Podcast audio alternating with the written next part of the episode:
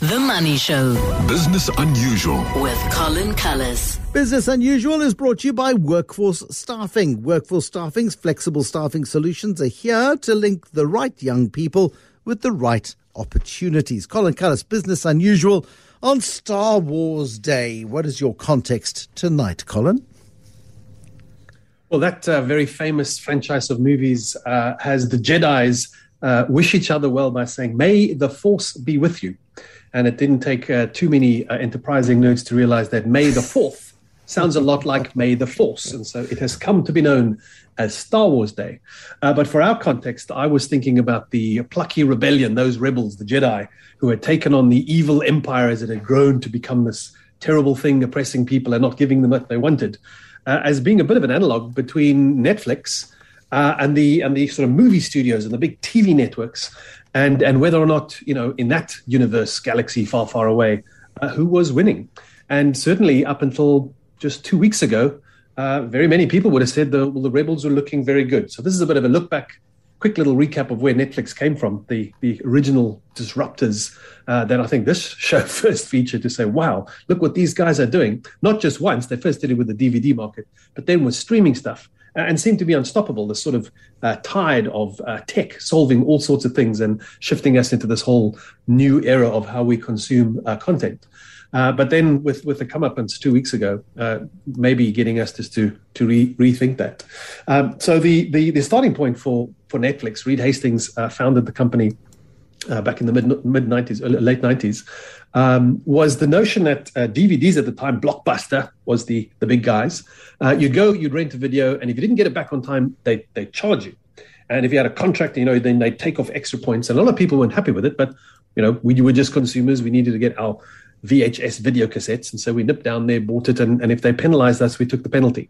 Uh, well, he hit on the idea that says you pay uh, a, a subscription as as they had, but rather than get penalised for not returning the, the the video DVD, I suppose by then on time, you could simply keep it, but not take out another one until you returned it. Uh, and then they managed to uh, improve on that by actually making the U.S. Postal Service at one point the number one thing sent across the U.S. Postal Service was Netflix DVDs. Uh, and it was a business that they'd continued operating. I thought it was still operating, but when I tried to access DVD.netflix uh, today, I got a, a, a message that says, This page can't be found. We're redirecting you to the homepage, which looped back to the page that you couldn't be found. So uh, I guess that's one of the things that have possibly um, been cut as a consequence of the the, the, the stock price uh, drop uh, for a couple of weeks ago. Uh, so anyway, they they weren't looking to sort of kill Blockbuster. They were looking to say here is a great, better model for doing DVD sales. Uh, surely Blockbuster would would take the opportunity to acquire them, and they would join as fans of movies to join with Blockbuster and revolutionize the entire industry for everybody's benefit. Uh, but Blockbuster didn't think that they needed a hand from these uh, plucky upstarts and rejected the offer uh, which set uh, Netflix on to say, okay, well then we'll we'll do this on our own, and managed to do it so well that they effectively wound up killing Blockbuster.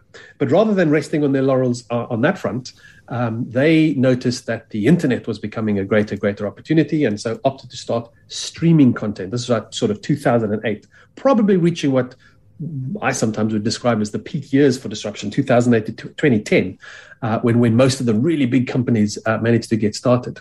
Um, and a lot of people laughed at them. They said, listen, you guys are doing bad with the DVDs, but come on, this is, this is big money, expensive stuff. It's hard to do. And at the time, internet still wasn't fast. Uh, cost of access was still expensive. And the devices you could watch things on i mean smart tvs were just not that smart. So where were you going to watch this content and, and how are you going to pay for it? But like many of these um, early startup things uh, it wasn't very good but then our expectations were very low uh, and the prices weren't bad either.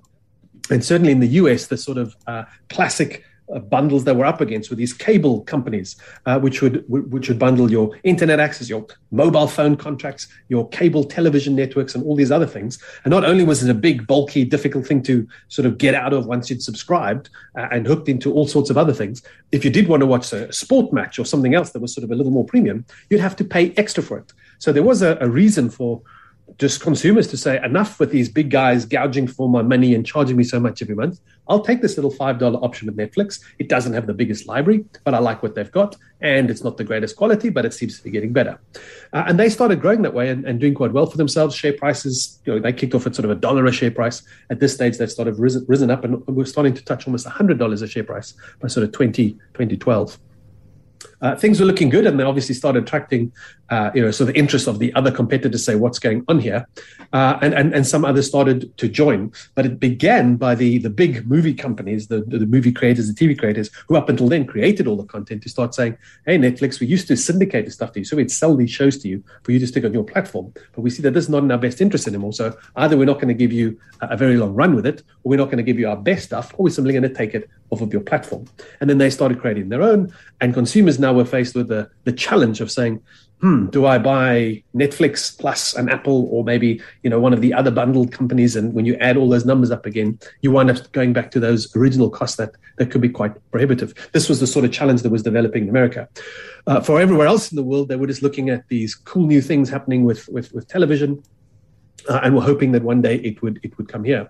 For South Africa, we had to wait all the way until 2016 uh, before Netflix finally launched here. Well, launched here officially. Uh, let me let me say something else about the sort of 2012 era. Uh, at that stage, um, the meme of Netflix and chill had been created, and now you know your company, and your brand back. has done something extra. When it, well, 2009, when somebody used it, meaning actually come and watch, actually watch yeah. Netflix and chill at my house. That was 2009, and and thanks to Wikipedia, the actual tweet that originated is is immortalized there. But it meaning to you know, come and have sex. Uh, that was around 2012 where that became nudge, nudge, wink, wink. That's what that's what it's all about. But that just showed you how it become sort of a cultural thing. But there too, uh, I suppose we can say was the seeds of one of its own uh, elements of, of destruction, because the idea of you going to visit somebody to watch Netflix was a thing, and they would they would be happy for that. But as devices uh, and and access to the internet, and again these streaming smart TVs started to become more common, uh, and Netflix effectively available to be able to be consumed on all of these things,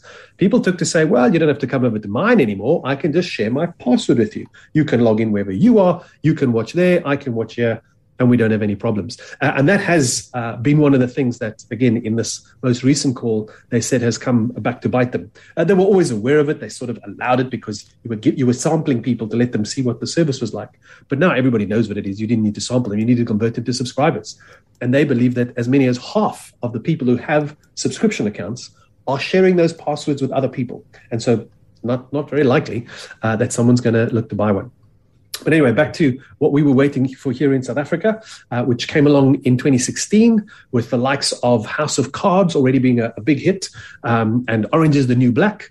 Although for many South African watchers, uh, we were reliant on, on the likes of DSTV at the time, who was bringing those series in already uh, and, and putting it up on, on their platforms.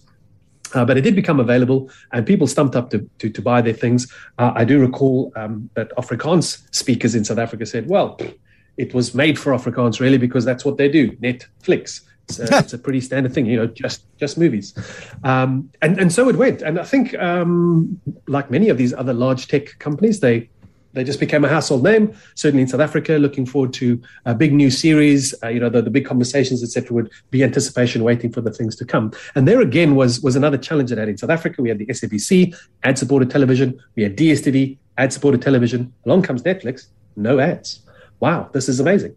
Um, and besides the no ads, when a new series was released, the entire series became available. You could start binge watching.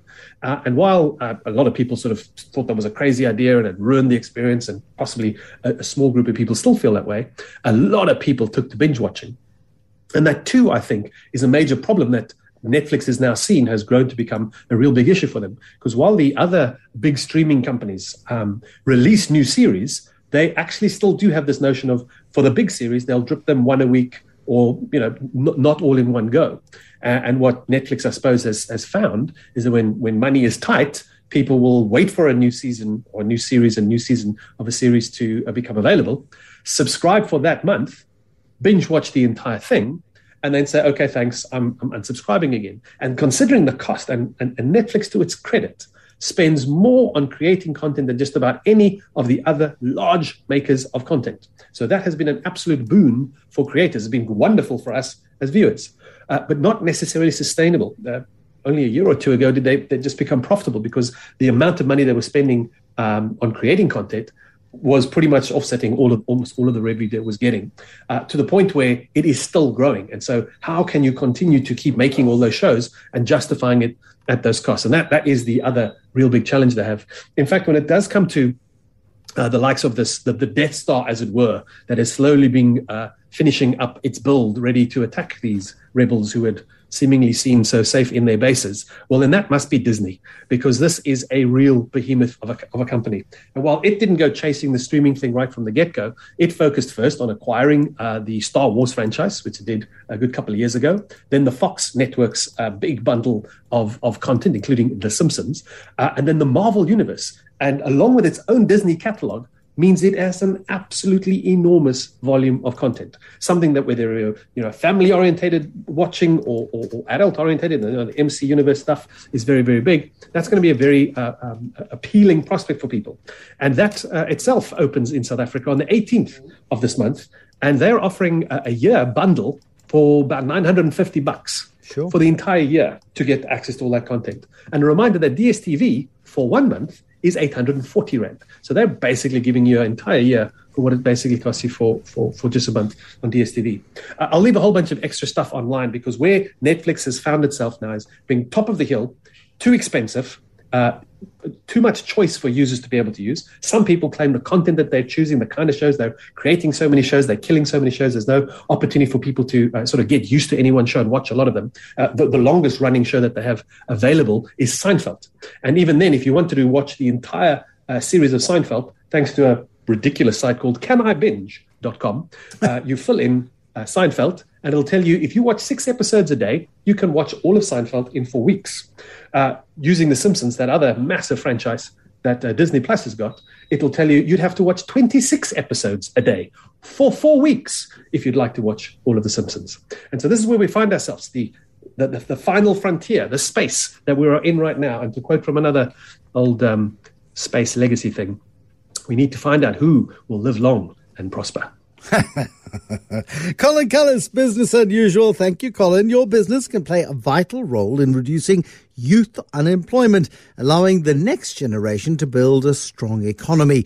Take the guesswork out of managing personnel and rely on Workforce Staffing's compliant nationwide staffing solutions. Empower the youth and visit workforcestaffing.co.za today. Workforce Staffing, the preferred staffing partner.